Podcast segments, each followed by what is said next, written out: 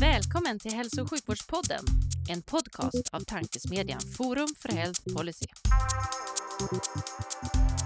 I den här podden möts frågor om hur vi kan få bättre hälsa med frågor om vilken politik som krävs. Det kommer bli samtal om personcentrering, ledarskap, digitalisering, organisation, politik och mycket mer.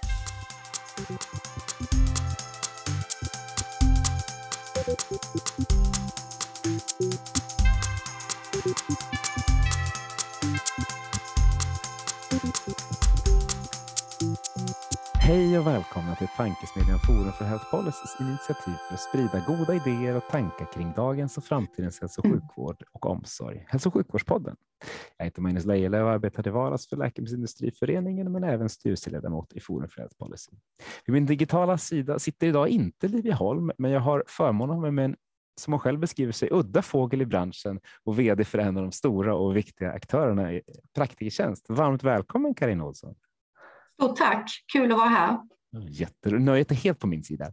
Du, vi kastar oss rätt in i vår faktaruta och jag frågar, hur tror du att svensk hälso och sjukvård ser ut 2040? Ja, alltså 2040, det är ju ganska långt fram. Det är ju faktiskt 18 år. Jag, jag skulle säga att jag tror att vi fortsätter att värna den valfrihet och etableringsfrihet som vi har inom primärvården idag. Det är alltså patientens valfrihet. Det handlar alltid om patienten inom hälso och sjukvård. Men jag har tre saker jag vill lyfta fram. Och det första är digitalisering eller fysisk vård. Och då tänker jag både i dialog mellan vården och patienterna inom vården. 2040 så tror jag att patienterna alltid får en digital ingång, en första kontakt och sen ett fysiskt möte om det så behövs. Sen är ju digitalisering så mycket mer. Och jag tänker på egenmonitorering för patienter med kroniska sjukdomar. Eh, förhoppningsvis till 2040 så har ju det utvecklats mycket mer. Det är en snabb utveckling på det. Och det skapar ju bättre förutsättningar också för eh, patienternas ökade delaktighet i sin vård. Sen det andra... Om, om, om man får ja. hugga den där, det första. Vi, vi, vi går på en på de två andra sen. Men om, tar, ja. om man får en första digital kontakt, var, kommer den att kunna skjuta var som helst i systemet då sen? Kommer du kunna hamna på apoteket och Friskis Svettis eller hos Praktikertjänst eller på sjukhuset? Eller tror du att vi är liksom stuprörsfragmenterade fortfarande?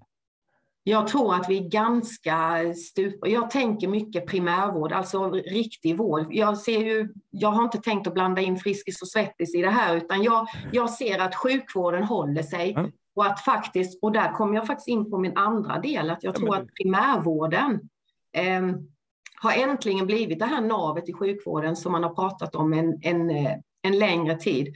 Och förhoppningsvis till 2040 så har vi klarat av det omställningsarbetet. Eh, idag skulle jag säga att vi står precis i startblocken och ska börja det jobbet. Och även om det går trögt hela den här omställningen så, så finns det ändå en stark vilja att göra primärvården till navet. Och därav så tror jag att de primärvården har ett helt annat eh, alltså har ställt om, som är helt nödvändig med olika vad ska jag säga, vårdingångar för, för olika patienter för att klara det vård, ökade vårdbehovet som finns i framtiden. Vi blir äldre och äldre, vi blir sjukare och sjukare och vi lever längre. Och färre ska vårda fler. Så att primärvården har ställt om till 2040 och klarat av digitaliseringen på ett väldigt klokt sätt. Sen det tredje saken jag vill lyfta fram, och det är att jag tror att det kommer att finnas betydligt fler professionsdrivna verksamheter, precis som vi har det idag i Praktikertjänst. Vi ser ju att det fungerar alldeles utmärkt. Och till 2040 så tror jag att andra delar i sjukvården också har fått upp ögonen för att det här med att professionen styr och leder vården, att det ger någonting riktigt bra. För det är då det är som bäst tror jag. Det är ju, det är professionen själva som, som vet bäst och låt dem göra det på bästa sätt. Då. Så att fler Fler i sjukvården har fått upp ögonen för det. Det är väl min eh, bild om 2040 lite grovt. Och den innefattar ju då inte Friskis och Svettis. jag tog bara Friskis och Svettis, både ja, för att jag ja, var där tidigare det... då, men för att jag tycker att det liksom belyser lite ja. eh, att, att det finns olika saker. För man får ju tänka på det, visst det är, det är, ganska, det är ganska långt bort, 18 år framåt i tiden. Och sen, det går för. Ja, för 18 år sedan hade vi ingen iPhone till exempel, som Nej. nu är en stor del av liksom hälso och sjukvården, eller vad man, vad man ska kalla det. Eh, men en digital, eh, digital vård och en omställd vård, det låter ju klockrent. Och så dessutom en liten partsinlaga om eh, eh professionsdriven eh, verksamhet. Det är ju klockrent. Eh, vad bra. Ja, och då, då kastar, jag mig, kastar jag mig direkt till frågan. Här fanns en massa saker jag vill fråga vidare om, men vi blir lite så här fyrkantiga och håller oss lite till formatet. Så jag ställer min andra fråga direkt här. Eh, vad skulle du vilja sno från andra system i världen för att förbättra den svenska hälso och sjukvården och varför? Det är också en sån alldeles för bred fråga, men den, vi tycker den är så rolig så vi kan inte hålla oss. Ja, men jag ska försöka tratta ner den. Ja, men då är jag tillbaka. Eftersom jag jobbar på praktiktjänst så ser jag ju fördelarna med mindre och ägardrivna verksamheter. Jag tror att vården bedrivs bäst i det formatet. Och andra system i världen, ja alltså Danmark har ju ett system som liknar otroligt mycket hur vi har valt att organisera oss på praktikertjänst. Jag tror det är 15 år sedan ungefär som Danmark eh, upplöste regionerna, ungefär likt som vi har idag. Och sedan dess, sedan 15 år tillbaka, så ägs man och driv, drivs varje vårdcentral av professionen själva. Och modellen, det vet ju vi, och det vet säkert Danmark också med de här 15 års erfarenheten, att det, det skapar ju ett genuint engagemang och väldigt bra arbetsmiljö, en god arbetsmiljö. Och den här, det är också nödvändigt för att klara av personalförsörjningen i framtiden. Det är en kamp om eh, unga talanger, att unga medarbetare vill komma till olika branscher och vi är ju inte de enda som, som ser ett hot med att kunna klara personalförsörjningen i framtiden. Men har man en platt organisation och där medarbetare känner att man kan påverka, att man har inflytande över schemaläggning eller hur arbetsdagen ska se ut, det vill säga man är nära vården, då blir det ju mycket roligare också att gå till jobbet. Så att eh, vi har faktiskt en nystartad, eh, som är lite kuriosa, en nystartad verksamhet i Malmö som tar inspiration direkt från Danmark för en eh, delägare och medarbetare på, på den här vårdcentralen har faktiskt jobbat i Danmark ett antal år. Så den kommer, den tar mycket inspiration därifrån. Det, det är ju så vi jobbar inom praktiktjänst. Mm. Och hur ställer du då till, till region, regionerna i Sveriges vara eller icke vara? Är det något du skulle vilja, liksom, skulle det vara enklare att ta bort dem eller hur, hur, hur, hur tänker du utifrån det? Och det är också en stor fråga. Liksom. Men det är ju en jättestor fråga. Jag, jag är egentligen tillbaka till eh, primärvårdens uppdrag. Jag tror att, att staten måste gå in och bestämma lite mer. Jag säger inte att man ska plocka bort regionerna, inte alls, utan men jag tror att staten måste gå in och ta ett större ansvar. Vi pratar ändå jämlik vård och ska du ha jämlik vård i hela landet så behöver du ha ett regelverk som styr den vården. Och eh, ja, det är dags att det är på plats helt enkelt. Mm. Vad saknas? Du, du sa några, några nycklar från Danmark. Är det några andra saker du saknar i, i det här regelverket för att det skulle kunna bli jämlikt? ja, jag tänker, jag tänker både... Om jag går tillbaka till primärvårdens uppdrag. Mm.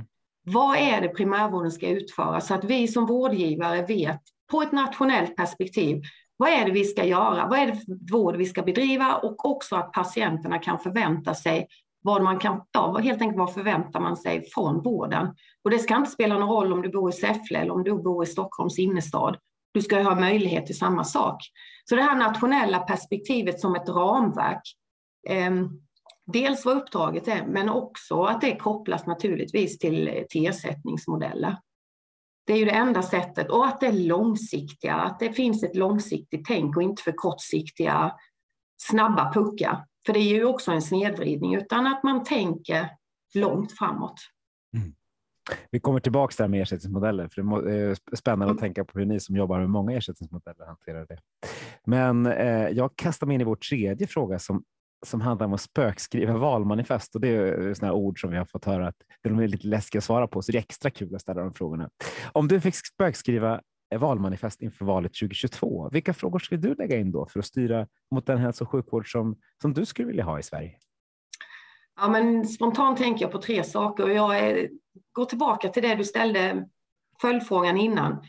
Någonstans så startar det här med tydligare och bättre nationell definition vad primärvårdens uppdrag är.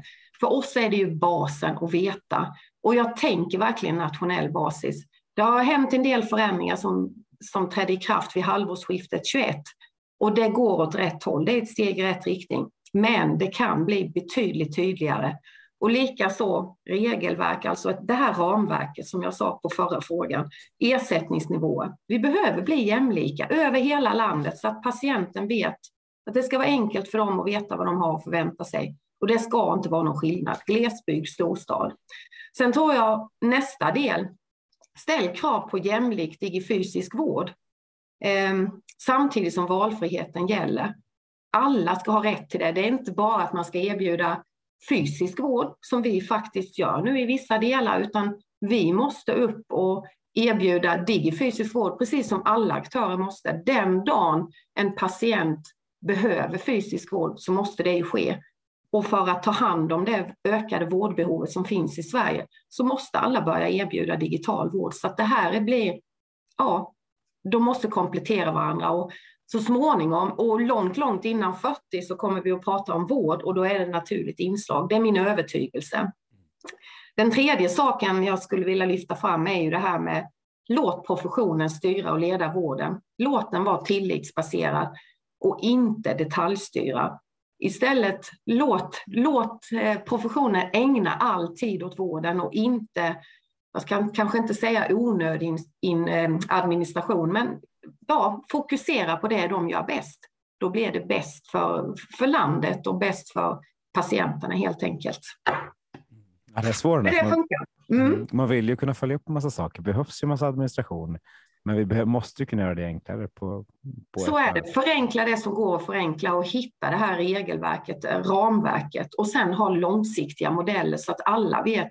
Då kan man jobba långsiktigt och jobba med, med förbättringar och både för patienten och effektiviseringar. Mm. Så funkar det ju i alla andra industrier. Jag har ju erfarenhet från både tillverkningsindustrin och skogsindustrin. Där jobbar man långsiktigt och jobbar kontinuerligt med produktivitet på ett naturligt sätt. Och det måste vara tillåtet här också, men då krävs det ju en långsiktighet i tänket. Ja. Från beslutandet. Ja, men visst är det mm. så. Vi sitter ju i en bransch där vi har mycket mer data än i princip någon annan, fast ja. vi, vi, använder inte datan som vi har om, om individerna och om patienterna på det sätt som man skulle kunna göra. Också spännande. Vi kommer tillbaka till den också. Eh, vi avslutar vår lilla faktaruta. Alltså vi, vi måste komma in på vem du är också, eh, ännu mer här. Eh, berätta din finaste patientanekdot. Ja, alltså jag har ju inte någon vårdbakgrund. Det, det vill jag ju verkligen säga. Men vi är ju alla patienter, tänker vi. Ja, jag har ju såklart erfarenhet. Ja, men jag har ju erfarenhet från vården utifrån patientperspektivet. Genom min familj på faktiskt flera områden så har jag verkligen fått testa på vad, vad svensk sjukvård innebär. Och jag kan ju bara säga att jag tycker den fungerar otroligt bra. När man som mest behöver den så finns den verkligen. Så att eh, det är väl eh, det är kanske inte någon specifik eh, patientanekdot, men det är ett viktigt eh, det är viktigt att ha med sig. Den funkar alldeles utmärkt och man kan känna sig trygg som patient i det här landet. För jag har testat på flera olika varianter. Ja, precis, och just då brukar alla vara nöjda när man testar det eftersom vi har en, en bra och relativt prisvärd ja. ska säga, sjukvård ja, från exakt. individens perspektiv. Ja, men exakt. Ja. Precis. Det, du presenterar dig själv som en udda fågel här i, i, i branschen. Kan du inte berätta lite mer? Vad, vad, vad gör du idag och, och, hur hamnade du där? Ja, alltså hur jag hamnade här var, var nog, det var väldigt mycket en eh, slump. Så där som jag, så mycket annat. Ja, ja, men livet är ju mycket slumpar. Jag är ju ingen expert på sjukvård. Jag har ju en bakgrund egentligen som, eh, som ekonom. Jag har jobbat som ekonom i alla möjliga roller i ja, hela mitt liv egentligen och, och har en bakgrund inom både tillverkningsindustrin och skogsindustrin. Och när jag fyllde 50 så, jag vet inte om det var en, en eh, ålderskris, men i alla fall så, så ville jag göra något annat. Då hade jag varit på Södra Skogsägarna i 15 år och kände att nej men gud, jag kan inte vara här i 15 år till utan jag måste testa något annat. Och då bad det till, jag bodde i Småland på den tiden. Så att då, då blev det flytt till Stockholm och praktikertjänst. Och vi, vi, eh, vi hittade varandra, jag och Praktiktjänst, mycket tror jag på grund av ägarmodellen. För Södra som jag kommer från tidigare var ju också en ägardriven, ägardriven bolag. Så att, eh, det är väl där jag trivs bäst. Så att eh, en slump att jag är där jag är. Och så hamnade jag i vårdsektorn, för där har jag ju inte min baskunskap egentligen, utan som ekonom så har man ju möjlighet att byta grenar och det har jag ju fått göra. Vad har du tagit med dig från, från skogsindustrin? Då? Ja, alltså det jag tar med mig från skogsindustrin, allt handlar ju mycket om eh, processer och produktion skulle jag säga. Någonstans så måste det finnas en effektivitet i allt man gör och helt enkelt få intäkter och kostnader gå ihop sig, säger jag som ekonom. Och så samtidigt ska man bedriva en, antingen producera en produkt eller bedriva en tjänst. Så att eh, mycket logistik, mycket processer och egentligen är det samma bastänk och att man måste någonstans ha med sig produktivitetstänket och att hela tiden sträva efter att bli lite bättre. Då tror jag att, eh, ja det tror jag att alla branscher gör på något sätt och det gör man ju även inom, inom vårdsektorn. Mm. Och eh, när man pratar process eh, och liksom ekonomi med hälso och sjukvårdspersonal så är de inte alltid helt nöjda. De tycker inte alltid att det är ord man vill beskriva den verksamhet man håller på. Hur, hur har du mötts? För alltså, det är ju process och ekonomi i allting, så ja. jag blev bara nyfiken. Ja, men det är ju därför jag säger att jag är en lite udda fågel. Alltså jag är ju bra på vissa saker och eh, personalen och ägarna och allt inom praktikertjänst är ju bra på att bedriva vården. Så jag tror mixen, de ägarprofessionen eller hela professionen står ju för kvalitet, Eh, kunskap och, och detta, men framförallt kvalitet och vård, eh, alltså att, viljan att kunna ge vården, medan jag kanske kan bidra med annat, hur, hur vi ska få ihop det här på ett, eh, ja, komma med de ekonomiska ögonen. Så att den mixen tror jag är väldigt bra. Så att det är väl mitt bidrag till, till praktiktjänst i den här vårdsektorn. Det är ju inte vårdbakgrunden eller kunskapen om hur vården ska bedrivas, utan det lämnar vi med varm hand till professionen. Och det är ju det ägarmodellen i det här bolaget är, är som bäst, för där, där har man väldigt stor frihet att bedriva det. Så att jag är, min roll är ju inte att vara expert på, på vård, utan min roll är ju att se till att bolaget utvecklas hälsosamt. Ja. Du har en jättespännande bakgrund eftersom du sticker ut lite när man tittar på det. ja, det var väl har... därför suttit i styrelsen för Svenska Spel och såna här saker, det är liksom, eller revisionsutskottet. Det är jätteintressant att se vad man kan ta med sig för delar in i, in i hälso och sjukvården. Och jag förstår att det är därför du kommer in liksom i det, men, men det är ändå jätteintressant. Ja, men det är, jag tror att det är nyttigt att ha olika perspektiv och komma med, med andra ögon och titta. Sen är, sen är det mycket som är likt i, i, i varje bolag. Alla strävar efter att skapa effektivitet och produktivitet och så vidare, men Självklart är det ju med eh, kvalitet och vårdperspektivet i det här bolaget.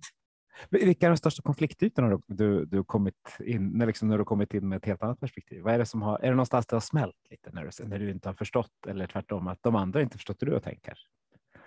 Jag ska inte säga att det har smält, men eh, jag, det är väl hur man uttrycker sig. Alltså, om, man, om man bara, nu pratar vi ju produktivitet här och det var väl kanske inte det jag hade tänkt, men Eh, det kan ju bli, eh, det kan ju bli fel för att eh, produktiviteten får ju inte överskugga kvaliteten inom, inom vården. Så att jag kan nog, i alla fall i början, idag tror jag inte att det är som i starten att man kunde uppfattas lite nonchalant mot kvaliteten. Allt handlar ju faktiskt inte om pengar eller att man ska bli bättre, men jag ser ju, jag ser ju båda delarna naturligtvis. Och som sagt, här är det ju professionen som själva har ett stort jag både tar ett stort ansvar och har mandat att bedriva vården på bästa sätt. Så att det är ingenting som jag lägger mig i överhuvudtaget, utan jag har ju en helt annan roll och det är ju att ta hand om bolaget på en övergripande och strategisk plan. Och det är ju det jag fokuserar på. Vilket nog är väldigt bra. Jag tycker det saknas, eh, eller ibland så blir vi för liksom, eh, vi kan för mycket vård och är för lite chefer och ledare inom vården. Då tror jag det är jättebra att komma med, med andra glasögon. Ja, men det låter ju bra. precis. Det, där har vi olika åsikter också, professionsförbunden inom, inom vården till exempel. Mm. Eh, men jag, som Karina sa, så, så jag har skickat ut några frågor i förväg och sen så hittar jag alltid på nya frågor för det är så spännande dialog. Så, så det är inte lätt att vara gäst här inte. Men, men du, vad är det roligaste i din roll idag? Vad är det som är roligast? Ja. Um, Ja, men jag är ju en person som föredrar eh, utveckling före förvaltning. Alltså det är lite av min drivkraft och det har det alltid varit. Jag tycker ju att vård, eh, vårdbranschen är en väldigt spännande bransch. Den berör och den engagerar de allra flesta. Det finns nog ingen du kan möta på gatan som inte har en åsikt om svensk sjukvård. Och, eller särskilt, haft, inte, särskilt inte nu. Inte, nej, precis. Eller haft eh, liksom, antingen via sig själv eller en anhörig som har haft kontakt med sjukvården. Så det finns ju mycket synpunkter. Sen är det ju en bransch som utvecklas. Vi har ju bara sett utvecklingen de senaste åren. Tänker på digitaliseringen såklart, men också att den måste fortsätta utvecklas. Vi vet att eh, det finns, ja det finns ju redan nu ett ökat eh, vårdbehov, men vi vet att det kommer bli än större eftersom vi blir äldre och äldre, vi blir sjukare och sjukare och vi blir också multisjuka som måste tas om hand. Så att det sker utveckling och det tycker jag är jätteroligt. Det står ju aldrig still. Även om man kanske inte tar de där jättekliven hela tiden så är det ständigt att ha det på näthinnan. Sen roligast vet jag inte, men det är också en bransch som är väldigt politiskt styrt. Jag kanske inte ska säga att det är det, det, är det roligaste jag vet, men det gör ju att det blir väldigt komplext. Eh, och sen finns det ju en naturlig kortsiktighet inbyggt i systemet i och med att det var val var fjärde år. Mm. Så att det gör ju att det blir en dimension till.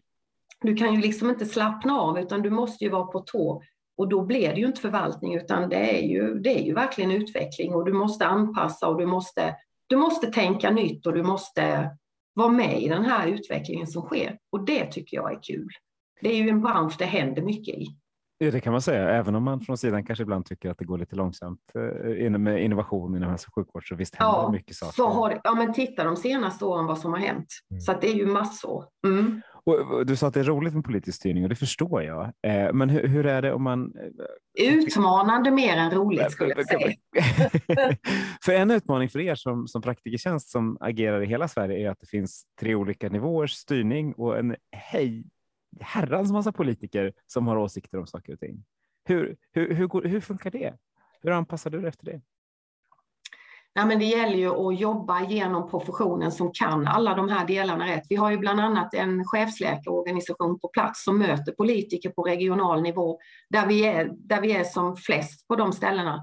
Så att eh, ja, men jag jobbar ju genom professionen för att möta och sen tillsammans med dem såklart. Jag träffar ju mycket politiker men oftast i sällskap med någon som verkligen kan hälso och sjukvård. Mm. Så att, eh, ja, det är ju att jobba tillsammans i hela företaget och hitta rätt person till rätt plats och till rätt möte helt enkelt för att påverka och försöka vara med och ja, sätta lite agenda i den här branschen. Ja, det är bra, det behöver man göra. Mm. Eh, i, I första, första frågan så svarar de att du tror att vi kommit, eh, att vi lyckats ställa om till en mer god och nära vård. Du använder inte de orden, men till en mer, att primärvården mer är motorn i, i hälso och sjukvården. 2040. Eh, hur, hur ser du på, på omställningen till god och nära vård som håller på att pågå, där ni ju är en del i den? Och hur, ser du att, hur, hur känns det? Är ni den delen som ni skulle vilja vara i den här omställningen? Nu blev det en jättebred fråga. Men ja, jag, men jag om, om, vi bara, om vi börjar sortera, du får väl ställa följdfrågor.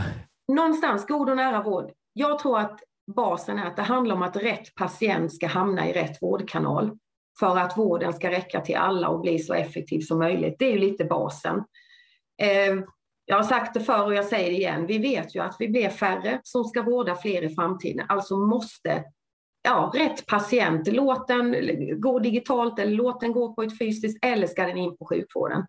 Och jag skulle vilja påstå att primärvården idag är en effektiv vårdnivå och som effektivt kan ta hand om många diagnoser och sjukdomar i ett tidigt stadie. Låt då primärvården vara det. Det är det som är god och nära vård. Sen, som nästa steg, behöver man kalla in sjukhusen, alltså sjukhusvård, ja men då gör man det. Det ska vara ett komplement till primärvården, för primärvården blir lite navet i hela sjukvården. Och sjukhusen ska alltså användas när det behövs. Då blir det också bäst, nu kommer vi tillbaka till ekonomin, samhällsekonomiskt så blir det bäst för hela svensk sjukvård att bedrivas på det sättet. Och då är vi ju tillbaka till min, knäpp, till min vad heter det, knäckfråga. Primärvårdens uppdrag, sätt det först. Och, det, och innefattar det att man ska vara navet, ja men då har du ju mycket på plats för att veta hur du ska bedriva och utveckla primärvården i framtiden. Mm. Så det är god och nära vård för mig.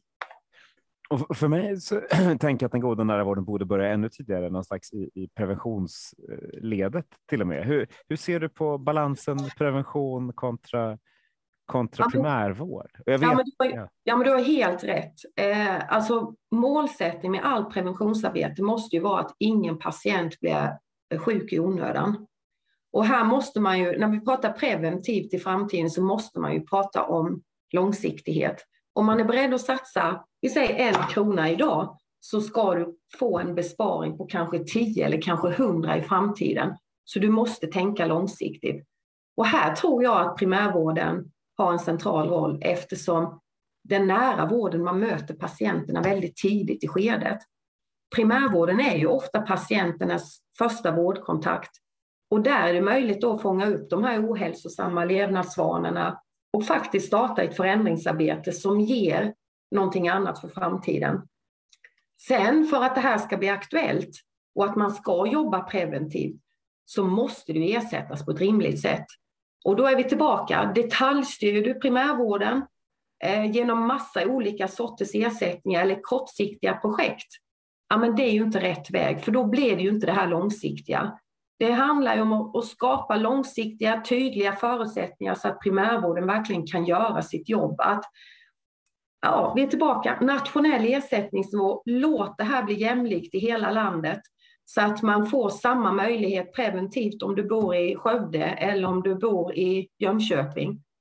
Så att eh, nationellt eh, definition av primärvårdens uppdrag så kommer det att lösa rätt mycket och få in det här med preventionsarbetet och sett liksom långsiktiga målen så kommer professionen att ta hand om vägen dit och då blir det bäst för patienten.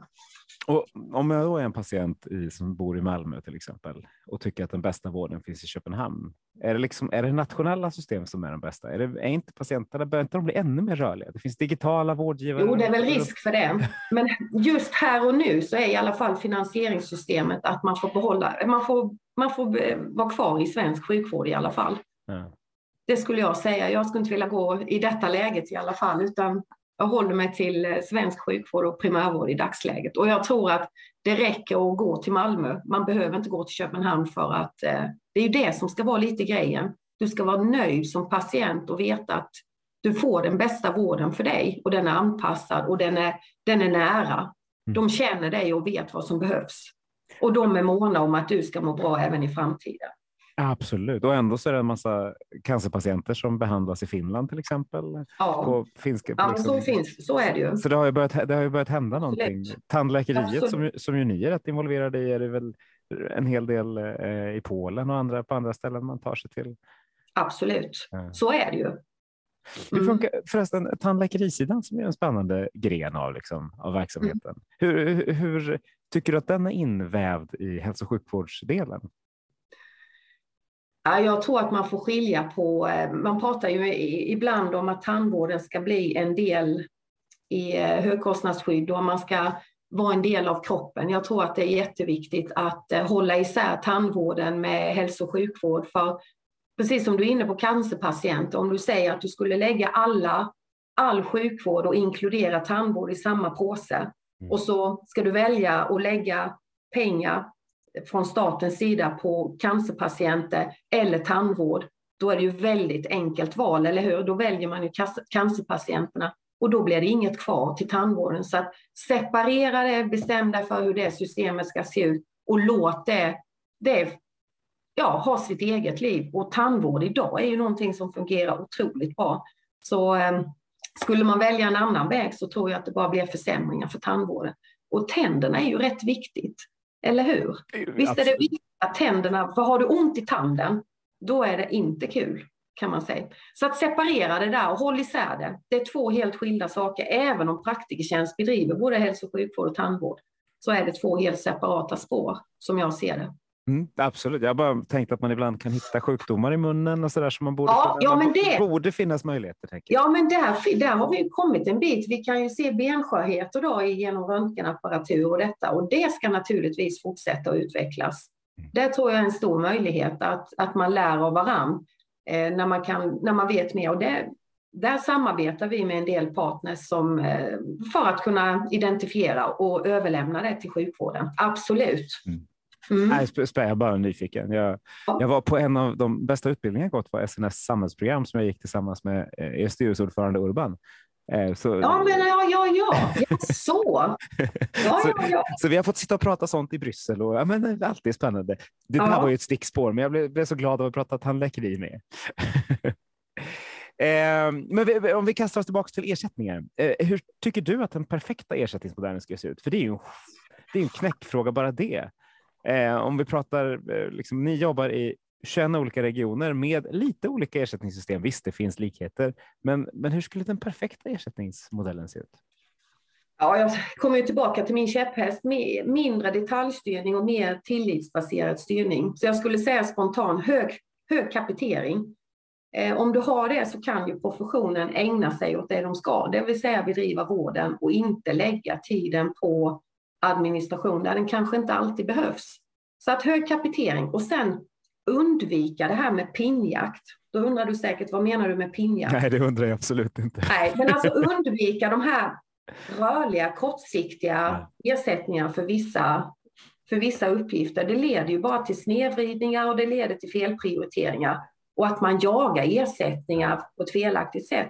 Jag är tillbaka, långsiktigt satta ersättningsmodeller. Då kan man jobba långsiktigt inom vården och då skapar man ju både effektivitet och utveckling i vården på bästa sätt.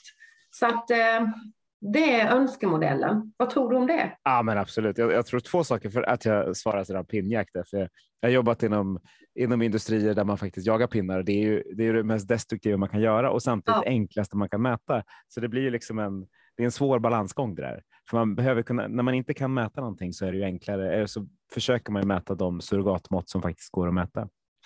Men eh, ni Praktiktjänst jobbar, har jobbat väldigt mycket i Stockholm som har haft minst kapitering och mest rörliga ersättningar. Eh, hur, hur, har ni, hur har ni hanterat det här? För det verkar gå rätt, ha gått rätt hyfsat för er i Stockholm ändå, trots ersättningssystemen. Ja, men det absolut. Och vi, eh, jag menar, duktiga medarbetare, duktiga. Vi har ju en modell, Praktiktjänst ägs ju och leds av professionen själva. Så att eh, man anpassar sig och man gör det bästa av det. Men det som är så viktigt för praktikertjänst är ju kvaliteten och att man ser patienten och verkligen vill bedriva en bra vård. Så att man, eh, man är helt enkelt duktig och hanterar det med de förutsättningar som finns. Mm. Ja, jag, för jag håller med dig. Jag tror också att kapitering är en, en bra lösning eh, om, man, om det liksom är rätt kapp, eller vad man ska säga, om, om Absolut. pengarna är tillräckligt. Absolut. Du är tillbaka till primärvårdens uppdrag. Ja. Vad är det du ska göra och vad, vad ska du få betalt för? och hur mm. ska det bedrivas? Mm. Absolut, och vad ska ingå i primärvården? Det är, det, som, det är det som är min nyfikna fundering på prevention hela tiden. Liksom. Vad, hur långt ska man gå? Men det, vi, vi är ju där vi är också, också nu. Men du, du sa att hälso och sjukvården är en, ett, ett roligt område att jobba i för att det händer mycket och det liksom är mycket, eh, mycket nyheter och mycket saker som händer. Ibland får jag känslan att vi är ganska bra på innovationer, men inte så bra på att skala upp innovationer. Hur, hur, funger, hur känner du för er inom praktikertjänst och för dig generellt som jobbar inom hälso och sjukvård? Ja, först och främst, innovation är ju ingenting man beställer. Det är ju inte så att man eh, säger att nu tar vi ett möte på tre timmar och ska diskutera möjliga innovationer, utan många, de bästa idéerna kommer ju faktiskt fram på fikabordet. Ja. Så att för att överhuvudtaget ha miljöer där innovationer skapas så tror jag att man måste främja arbetsmiljön. Alltså man, vill, man ska kunna vara i en miljö där man vill. Både känna att man vill skapa och kan skapa. Det ska vara högt i tak, det ska vara korta beslutsvägar och det ska vara stor delaktighet. Och vi har ju igen då att professionen själva bedriver vården och har väldigt stor frihet och påverkan. Så att är det någon som kan ta mindre innovationer och verkligen omsätta till, till praxis och göra någonting bra av det och sen skala upp eftersom vi är många verksamheter inom bolaget så är praktikertjänst är ju ett utmärkt exempel på det. Så innovation är ju hur viktigt som helst. Ni, ni har ju då förmånen att ha just personal som jobbar liksom, eller verksamhetsnära hela vägen igenom systemet. Borde det inte gå att sätta sig i fikarummet och faktiskt komma på innovationer? Det där du jo, sa att man alltså, inte gör. Jo, men alltså, jag, jag tycker ju att det kommer innovationer hela tiden. Sen är det ju frågan vad man har för definition på innovationer, men förändringar generellt i både processer och, och nya saker, det, det, det sker ju kontinuerligt. Men de stora kliven kanske man har tagit med digitala plattformar och, och det är klart att en sån kommer ju inte fram vid fikabordet.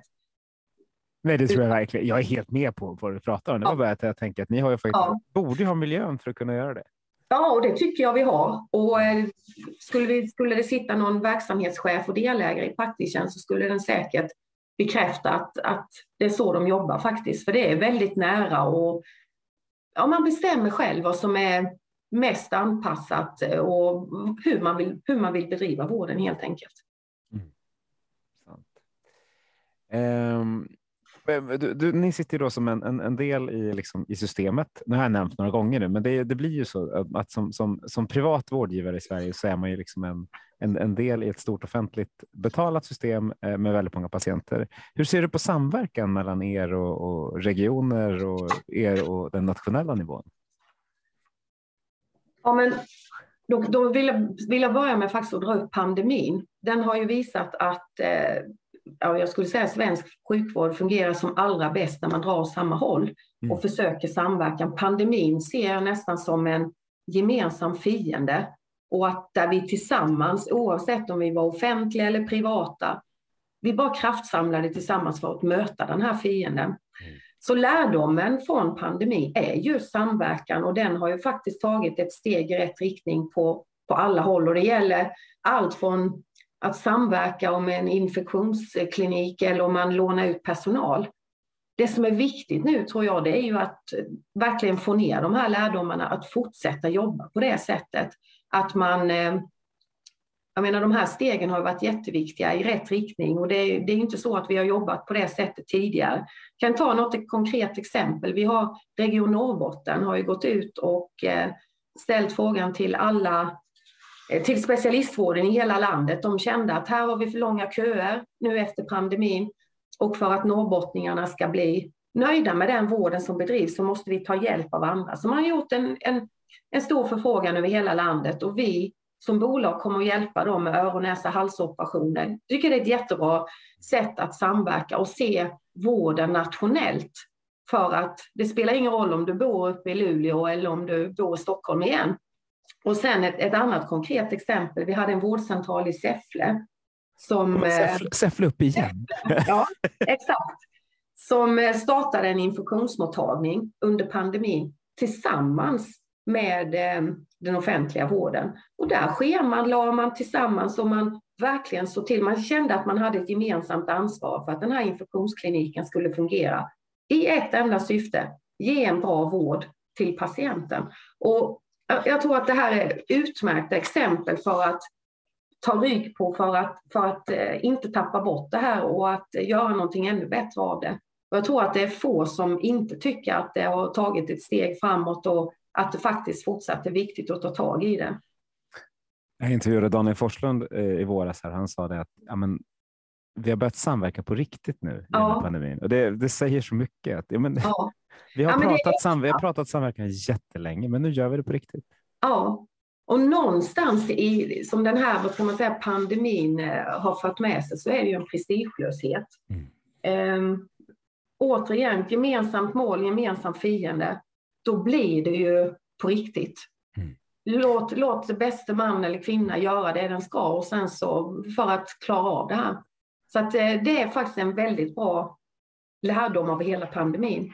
Hur jobbar man vidare i Säffle då? Fortsätter man med gemensam infektionsmottagning eller, eh, eller har man, lärt, gör man det kommer annat? man att göra så länge det behövs och jag tror att eh, dialogen mellan den här vårdcentralen och det offentliga är ju på ett helt annat sätt. Så jag tror att man kommer stötta varandra på ett eh, klokt sätt framöver för där har man ju verkligen etablerat personliga kontakter och mycket handlar ju om individerna igen, alltså professionen. Låt professionen bedriva vården och det är de som kom på att nej, men det här behövs. Mm. Så jag är fullständigt övertygad om att det kommer att fortsätta, det är bra samarbetet där, för det har man redan etablerat. Och det är på riktigt, precis som Forslund sa. Ja, det är på riktigt och då blir det ju av. Ja, för man hoppas ju att det inte bara ska vara infektioner utan att det handlar om diabetes, hjärt-kärl och allting annat sen efteråt. Ja. Man faktiskt, där man, där man tänker på patienten snarare än vilket Det kommer säkert att utvecklas i rätt håll.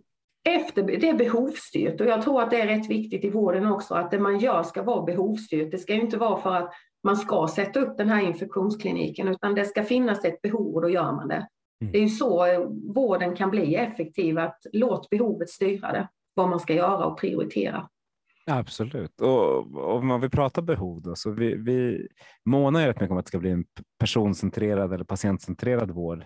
Kärt barn har många namn. Eh, hur, hur, hur, tror du att vi, vi bäst får en, en personcentrerad vård i Sverige idag och i framtiden? Ja, det är ju egentligen lite, en patient är en person så att för mig funkar faktiskt båda. Mm. Men en person, behöver, en person behöver inte vara en patient? Nej, det är sant. Men eh, nej, och då kanske det är patientcentrerad. Ja, jag, jag vet inte. Ja, jag vet, det, är två jag... skolor. Så Ja, och du vet min bakgrund är ju inte att jag är skolad i detta så att eh, nej, men för mig det handlar ju om patienten. Ja, men när du säger person kan det också säkert vara anhörig och sånt där. Men jag är tillbaka till det här med omställningsarbetet i god och nära vård och mm. navet att eh, primärvården blir navet i eh, i svensk sjukvård. Och det är ju lite en förutsättning för att kunna komma nära den här patientcentrerade eller personcentrerade vården. Eh, vi gjorde faktiskt en liten undersökning i höstas där vi frågade alla regioner eh, hur primärvårdens andel av hälso och sjukvårdsbudgeten har utvecklats de senaste åren. För vi ser ju att ska man ta ett större ansvar, ett större perspektiv och möta den framtid som behövs, så behöver man se det i, även i siffrorna. Och vi kan konstatera att det i princip inte har hänt speciellt mycket, utan de flesta regionerna ligger kvar på någonstans 17-20 procent. Och i våra funderingar så, så bör det ligga runt 25 procent, alltså att man tar ett, ett kliv i detta för att dels bli det här navet att verkligen avlasta akutsjukhusen men också klara av de ökade behoven som, som den demografiska utvecklingen kommer att, att ställas inför. Det är ju det enda vi vet och den kommer rätt snabbt. Och sen är det ju egen monitorering som jag varit inne på innan. Att, att man snart kanske man har någonting på armen eller axeln eller någonting som man har koll på, på det mesta vad gäller sjukdomar. Det blir bara större och större och man kan in, ja, få in mer och mer sjukdomar i detta så att man får ett mer, en större delaktighet och en större kontroll på sin, på sin kroniska sjukdom. Mm. Så att eh, god och nära vård, vi är tillbaka till navet, eh, att primärvården blir det i svensk sjukvård.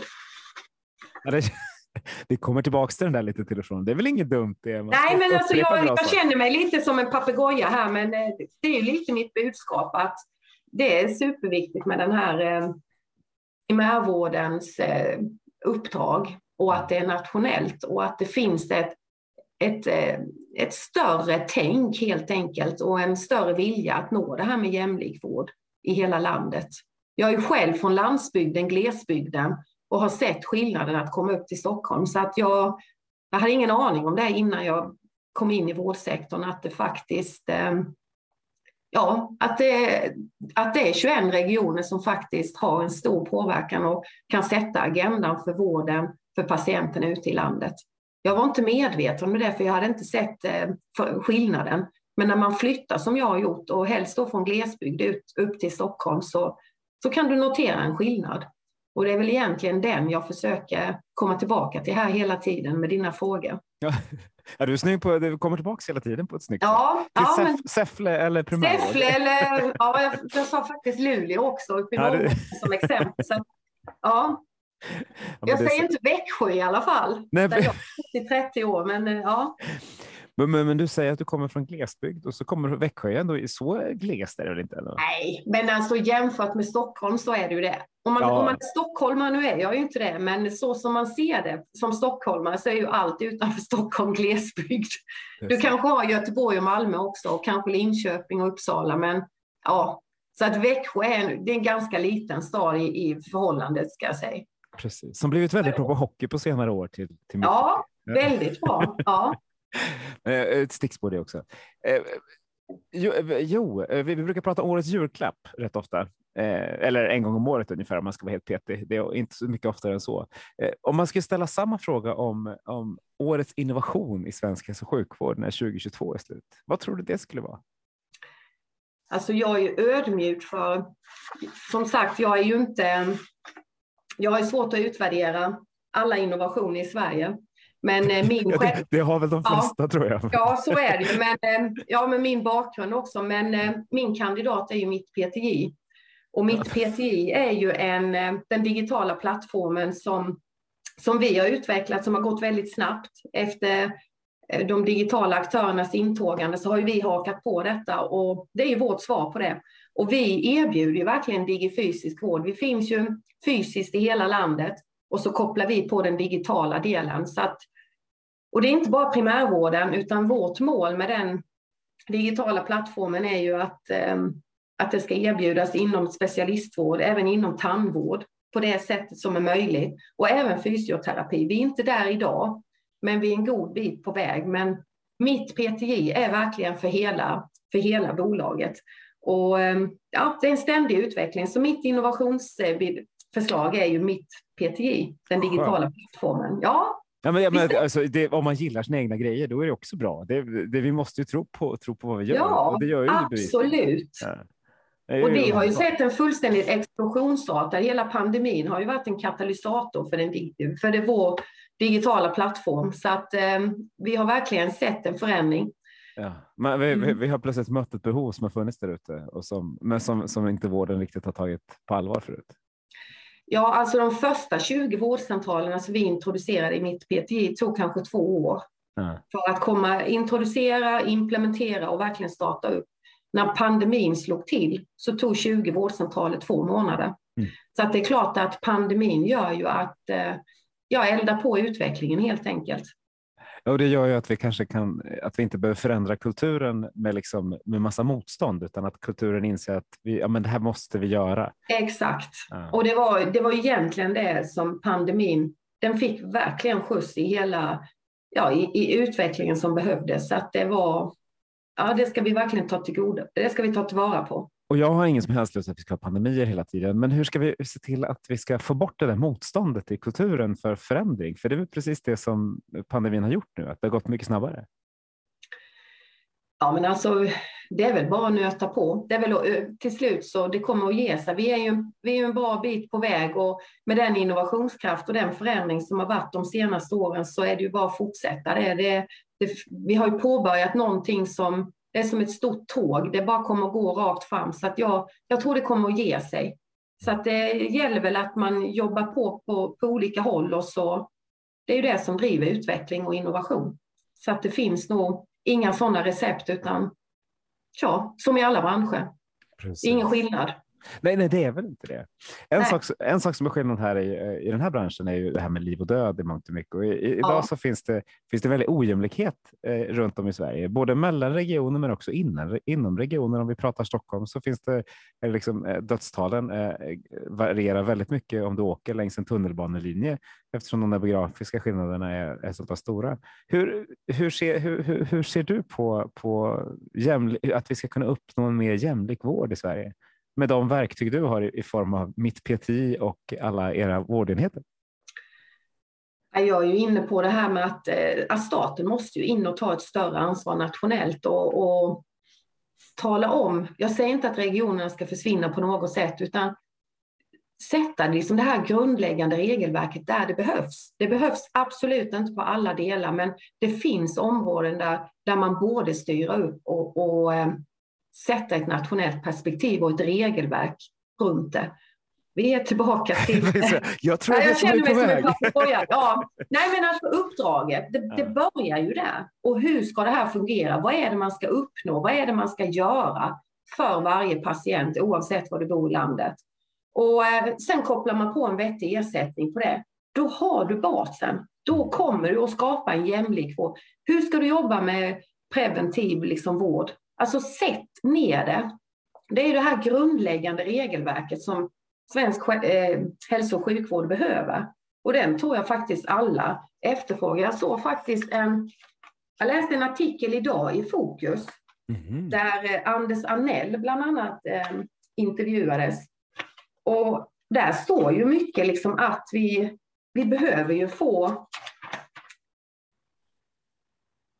och där även, vad heter han, Göran Stiernstedt är med. Där man behöver verkligen få till det här med att staten eh, går in och tar ett större ansvar, för det är ju det det handlar om.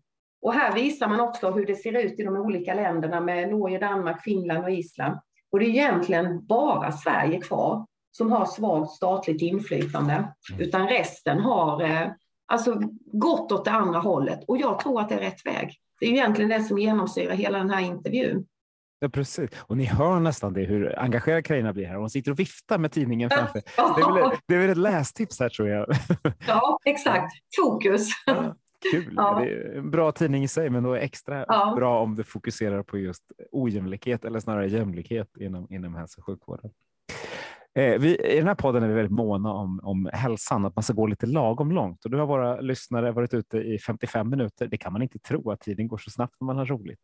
Va, när du kom in i det här digitala rummet, var, var det något du hade velat prata om som du känner att men det här har Magnus helt glömt bort? Nej, jag tycker faktiskt du har varit uttömmande. Jag, jag tycker att vi har...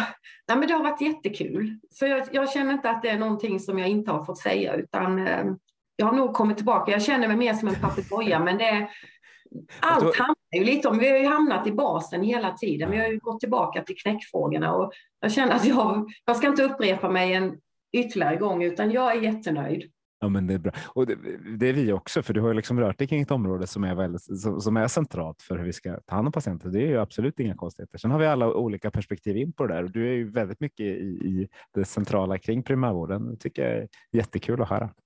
Men du kan ändå tacka jag varmast för din tid och för att du har delat med dig av, av all din klokskap. Eh, och jag hoppas att ni lyssnare funderar, reflekterar och kommenterar så kan vi tillsammans förändra svensk hälso och sjukvård till det bättre. Tack så mycket. Stort tack. Thank you.